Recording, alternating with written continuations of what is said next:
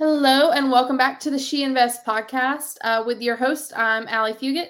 And I'm Carrie Douglas. And this is She Invests.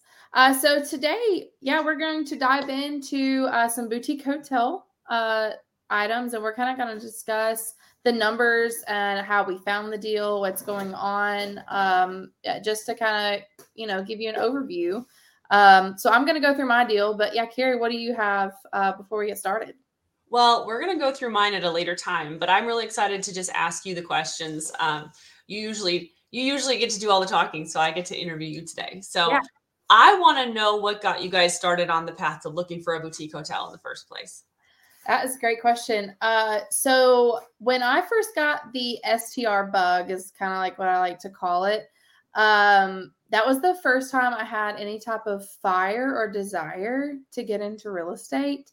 And so at that point, I just started like binging every podcast, every like bit of knowledge I could consume on short term rentals. And uh, that was kind of when it kind of started to come into, um, you know, uh, popularity, for lack of a better word, for this boutique hotel space and the way that they were running them. Uh, and from, I would say I was probably about, we were eight months in and we maybe only had three deals and I started hearing, hearing people talk about it. And I just told Kyle, I was like, this is what I want to do. This is our goal. Uh, we put it on our vision board. That became like within a year's time, we would have one. And six months later, he, you know, we we found it. So yeah, that's that's the beginning stages of it. Okay. And that's why you got into short-term rentals. And then where like what in your short-term rental journey prompted you to think like a boutique hotel was the next one? Yeah, so our uh, short-term rental journey is mainly co-hosting. So we uh, did not pursue the full path of just purchasing. We have purchased, we do own one, we've we've owned and sold, but uh, from the co-hosting standpoint, we can see the value, right? Like we're at kind of at a limited amount of money we make because we only charge a percentage.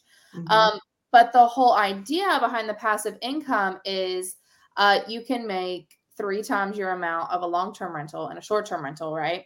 Just off of one single family. But I told my husband, um, who he has like some commercial background, um, and he really wanted to like get into that commercial space. But at the time, it was really hard because the market and there just wasn't a lot of deals with what we the criteria we're looking for. And I was like, hey, we know what we're doing in the short term rental space. Um, you know what you're doing with the commercial side. What if we just married the two? We did mm-hmm. this boutique hotel thing because then it's like instead of one single family home in one place, I now have all these doors in one place that's making me exponential, uh, you know, exponential amount of money per month passively and yeah. all, all these doors, right? So like, I mean, you know, versus one, like we are now at a 35, what will be a 35 unit. So that's 35 you know, Xing our money off of right. Right. So what so you're saying that he was interested in commercial, but maybe he was going to go like the multifamily route. And you mm-hmm. suggested let's take our short-term rental experience and marry that with what you're wanting to do in commercial real estate and look at a boutique hotel instead. And you're exactly right. The economies of scale where like instead of, you know, 25 different roofs, now you have all all of them under one roof, right? So okay. Exactly. Very yeah, they're all in one location. Yeah, and like before that, we were kind of looking down the path of like doing apartments, right? Mm-hmm. Essentially the same concept because we were in the long term rental game before we got into short term rental. So it was okay instead of having all these doors spread out for long term rentals, if we could get all the apartments in the same place. So yeah, yeah just yeah. like marry the two things that we're good at and yeah. Awesome. Okay, thank you for answering that. Um, so do you want to kind of run through the the numbers of the deal, like? Um, I think you've already acquired the property. Can you go through like purchase price, down payment, um, estimated reno, just kind of some of the the basic figures of the deal? Yeah, absolutely. Um, so I'm gonna kind of pull this up here. Okay. All right. Um, so yeah, so the hotel we purchased, um, it will be called the Mallard Hotel. Uh, so here are some deal highlights that we have. And just gonna kind of pull this up so I can see it better. Okay, so for background information, this is a seller finance deal. So we found the deal. It was on market, but it had been sitting for a very long time. Um, the sellers were really asking way too much for the property at the value that it was currently holding. Mm-hmm. So we had a lot of room for negotiation. And also, I, I, think it's important to mention here that, especially like with the students that we talk to um, and people that are trying to go down this path, uh, when you're doing seller finance, there is or if you are talking to a owner and you're wanting to pursue seller finance it's very important to figure out what their need is what do they want um, out of this deal what are their goals coming up why are they selling right and because there's always a reason um, whether that's you know return on investment um, whether they're trying to um, pursue their next deal whether that is they're trying to travel so like get into that. So that's exactly what we did here. So um, we called, we had a conversation with this owner. Uh, at first, they weren't really open to seller finance. However, when we had those conversations, we figured out that what they were trying to do was they had another deal. They needed so much money to put into that deal. And then they wanted so much money to put in their pockets so that they could travel. And so we are like, mm-hmm. okay, so then we came back to the drawing board, right? And we were able to kind of come up with the terms that we laid this deal out with. So we landed on a purchase price of a million. Uh, and even though we felt like we were slightly overpaying at the time for the home, or for sorry, for the hotel, uh, it was still worth it because of the value we could add. Uh, so yeah, so the amount that we actually ended up putting down was two hundred thousand um, on the home, and then the seller carried back the extra 800 uh, grand. And we have a five year balloon investment only payments um, for the first, uh, I believe it's two years. Okay. Uh, interest only. Okay. Awesome. And then you have a rehab planned, and it looks like that's about 800. Yep. Yep. Rehab is about 800. Um, so we have, uh, you know, and that's probably going to be a little bit more uh, funding wise. But the yeah, so this particular property needed a complete gut and and rehab. So we bought the property at 40 units. Um, we have gone in because we're currently in the renovation phase now. We have gone in, we have completely stripped the rooms down to stud uh, and this it's concrete walls mainly in this particular units. Uh, and we've also removed some walls to make some common areas. So we're going from a 40 unit down to a 35. Um, and then so our rehab budget has kind of gone up too because of I mean, you don't know what you don't know until you get into the nitty gritty mm-hmm. of things. So we're actually looking more towards about 900 on our rehab budget, but again, from when we purchased this, this was this was our current budget of about 800. Got it. Um, so you can see the money that we brought to close was 383. Again, um, we the seller only got 200 at the closing table. Um, the rest were other costs that gone went into that. Um, and then our holding costs, we planned on turning this um, hotel over in two to three months. It's probably going to take, it's taking us closer to four um, to finish it. So our holding costs will also be a little higher, but thankfully we had some contingencies in there. Mm-hmm. Uh, and then, yeah, what we needed to raise at the beginning to get everything started was 500 grand. Okay. Awesome. Um, do you want to share a little bit about what it looks like, or do you want to talk more through the numbers of what you expect it to produce? Um, we can, yeah, we can. I mean, we can talk about uh, like you know, just cash flow so that people can kind of have an understanding. Um, so you can see on here that the like gross yearly revenue or income is going to be about um seven seven hundred sixty thousand roughly. Um, we are estimating expenses to be about sixty three percent. Uh, so some other um, questions that come up on some coaching calls and stuff that we've done is, oh, well, these these uh, owners are only they're saying they're operating at like a 20% expense ratio and stuff like that. So um, they're lying.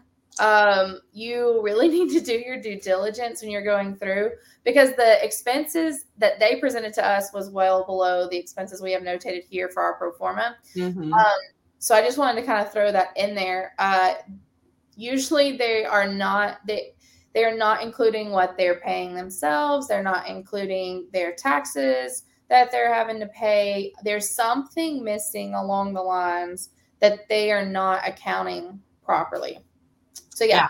So um so we're high on the expense ratio. Um uh, you know, really you want to be towards that 50%, right?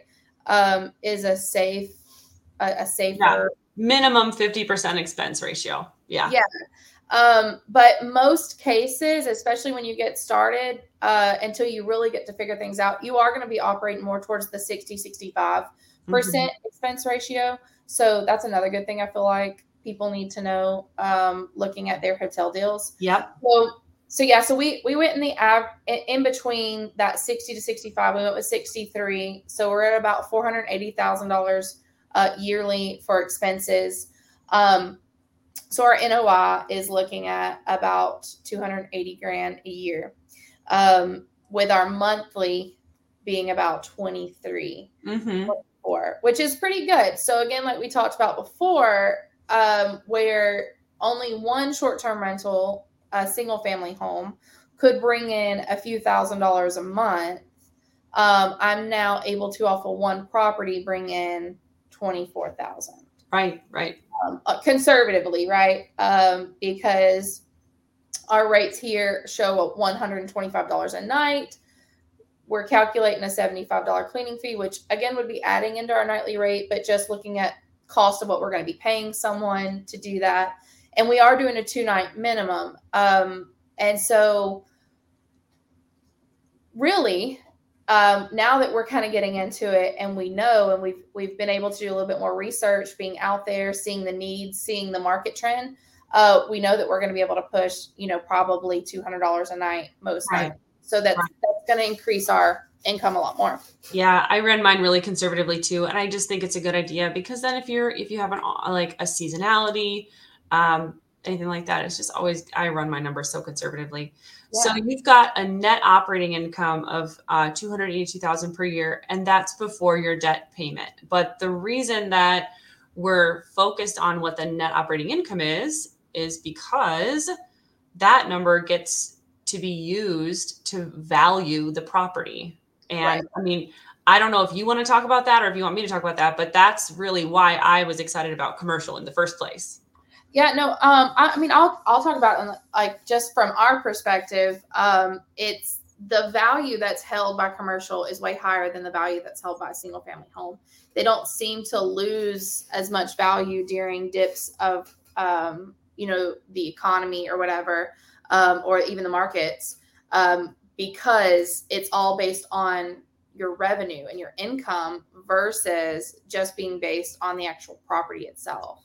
Right. Well, I mean, I mean if the revenue went down in the economy, then of course yes. it would change. Right. But like, but I guess what attracted me to commercial was like, just because I have a single family home that I rent as an STR, now I go to sell it just because it has an income does not mean that it's worth more dollars. Like it's still just mm-hmm. worth what someone would be willing to pay for it to live in it. Um, mm-hmm. And you know, an appraiser is going to. It, it, I mean, if they were paying cash and it's valuable to them to have an income on the property, great. But if an appraiser, if they're going to get a mortgage and an appraiser is um, valuing the real estate, they're going to value it at what it would sell for if someone was just going to live in that house. Whereas with commercial, the value is tied to the income that the property produces. And that's um, the net operating income that Allie has highlighted here to her 282,000 that this property should produce. So using a cap rate, you know, we, we can basically multiply that, um, that 282,000 and that becomes our property's value. And that's the huge, the huge advantage to commercial is that you're creating wealth or creating equity when you create income for the property because you bought a piece of real estate that maybe didn't have a great income. Right. And by forcing the income of the property to increase, you have now forced the value of the property to go up.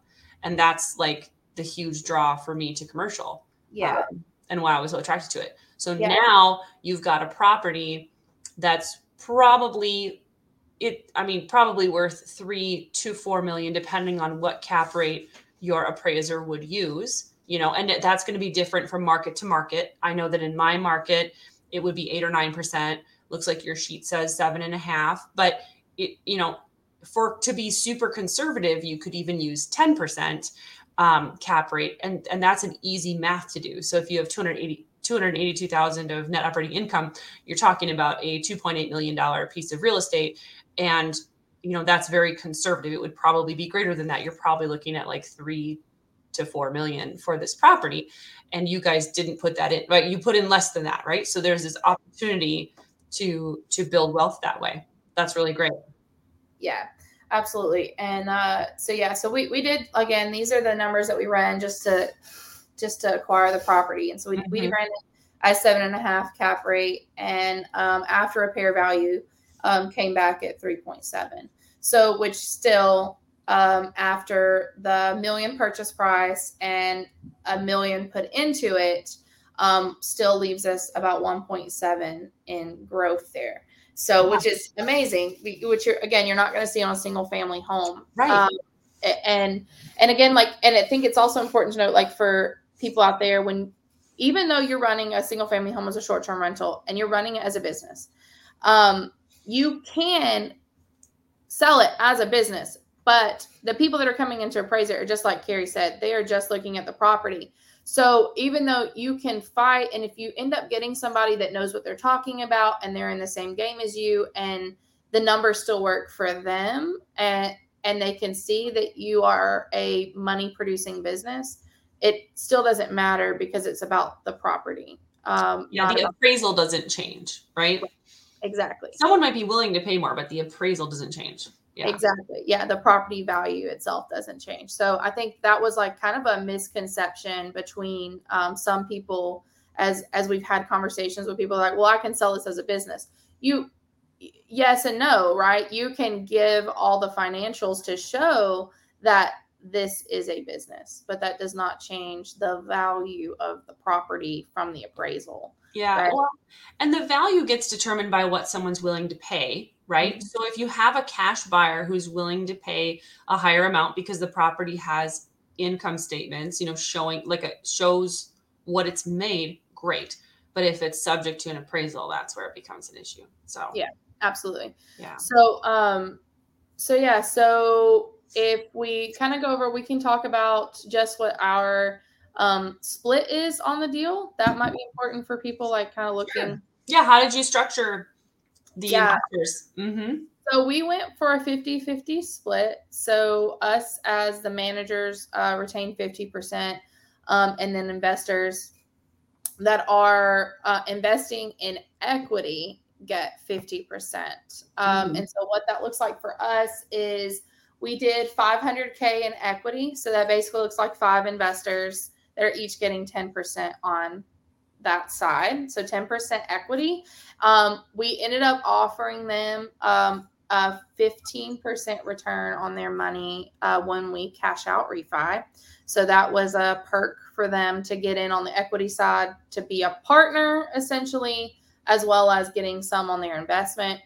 Um, so what that looks like in terms of money, again, if they're putting 100K in, they're just getting 15% extra of that back at our refinance. Nice. Okay. And I think like for people who are curious about syndication, like 50-50 like LPGP is pretty aggressive and Mhm. really uncommon, but the reason it works here is because you already put in the bulk of the money yourselves personally and you're only raising 500,000 out of the total that's needed. It's it's a smaller amount. So like if you were going in with 0 dollars of your personal money and you were trying to, you know, syndicate everything, you would probably have a different split. But this is like a really great conservative model for your first one, too, um, mm-hmm. where you've got the bulk of it on your own personal finances and you're just syndicating this small portion.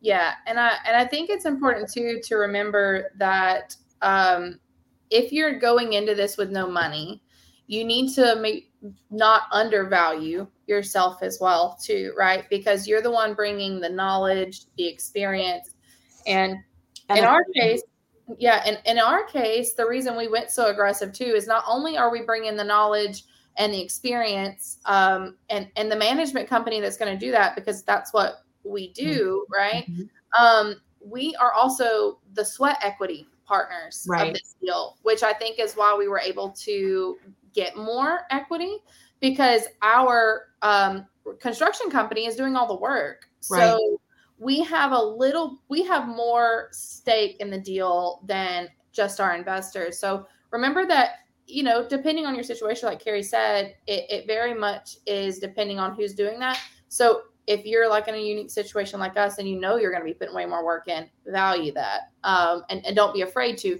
And your deal can change. If the deal's not working, you know you're not getting any feedback on that you know so far as like getting any investments and uh, it could be the deal structure so you can always come back and, and restructure that deal mm-hmm. to meet those needs yeah yeah um so That's what it looks like oh yeah let's yeah so we're gonna talk about what it looks like okay so uh let me hit the thing here so this is how we bought it um, so, for those of you who don't know, uh, you can see on my name um, that I am in Blue Ridge.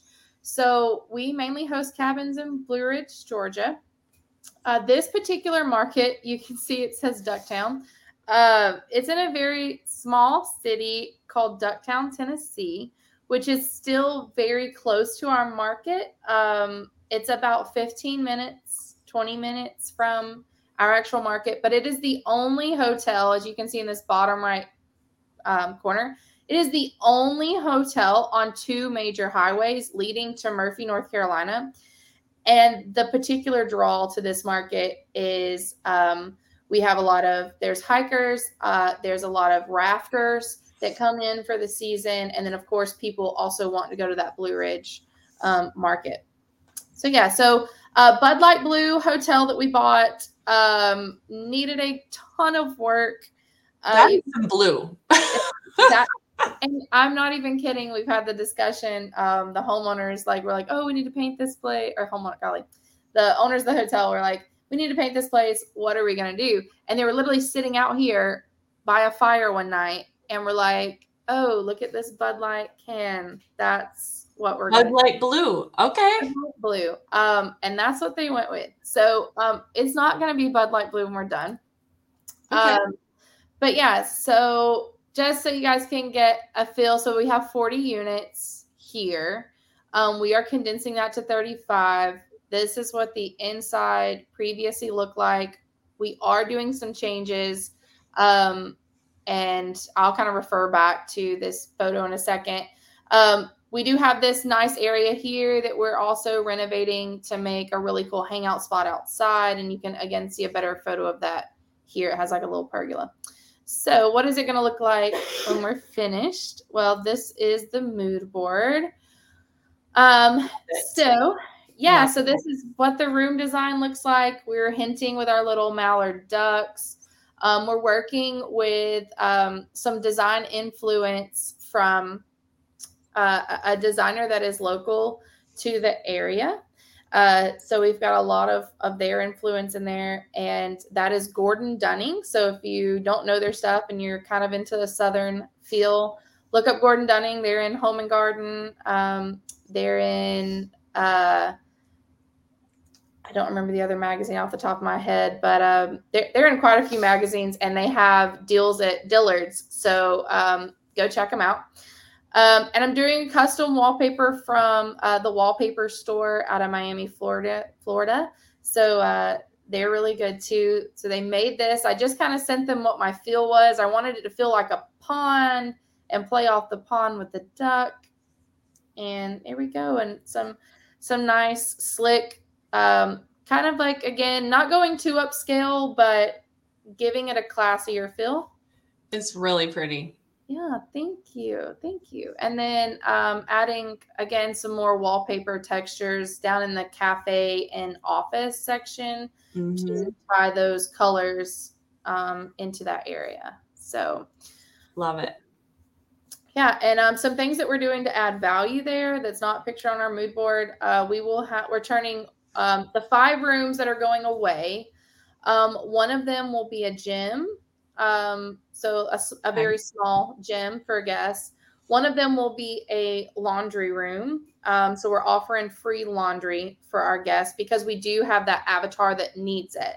So we have hikers and we have um, rafters. Yeah. So that I feel like that was a need uh, when we spoke and kind of done some surveys. They felt like that was a need for them. Um, we're taking two of the rooms um, right next to the office and we are uh, we've we've removed the walls and we are making a cafe lounge area. So we're going to be partnering with uh, companies in the community to bring food over. So we're not handling any food.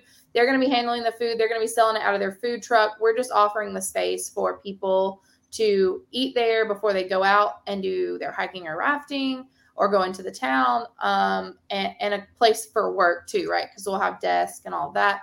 And then the last one is um, we're going to have a game room. Um, and so that was another thing. People felt like uh, this particular town, they kind of wanted something a little kid friendly, something they could do on site. So we're going to have a movie screen and a couch up there and a pool table and some arcade games and some foosball. So it's going to be a lot of cool, fun stuff going on. That's awesome. That's going to be so great. I'm so excited for you. Yeah, this is really cool. Me too. Yeah. But um, any other questions you got for me, Carrie? Um, no, I don't think so. I really love um, the plan that you have and the design. I just think it's amazing. Um, I can't wait to see the transformation from Bud Light Blue to this. yeah, yeah. Um, we got some fun stuff that's going to be going outside too. I haven't got like the mock-ups back on uh, the exterior stuff, but I'll share them. Yeah. When we get that. Yes, please share it when you get it. Yeah. Awesome. Well, thank you so much for diving into your deal with us. I think it really helps um, for for those who are also on on this boutique hotel journey or who are considering it to kind of know what you've what you've been doing. So thank you for sharing. Oh. Um, yeah. Absolutely. Yeah, I'm excited. I'm excited to share this with you guys. Um, and with that being said, though, again, um, as always, if you have a deal coming up and you're looking at ways to structure it, you want some feedback, anything like that, hit us up in the group. Um, so post it in the group. Let all of our followers in there give you some feedback. We'll give you some feedback, uh, or you know, ask us directly, and we'll be happy to help. Awesome. Yep. All right. Thanks, guys. Have a great day. You too.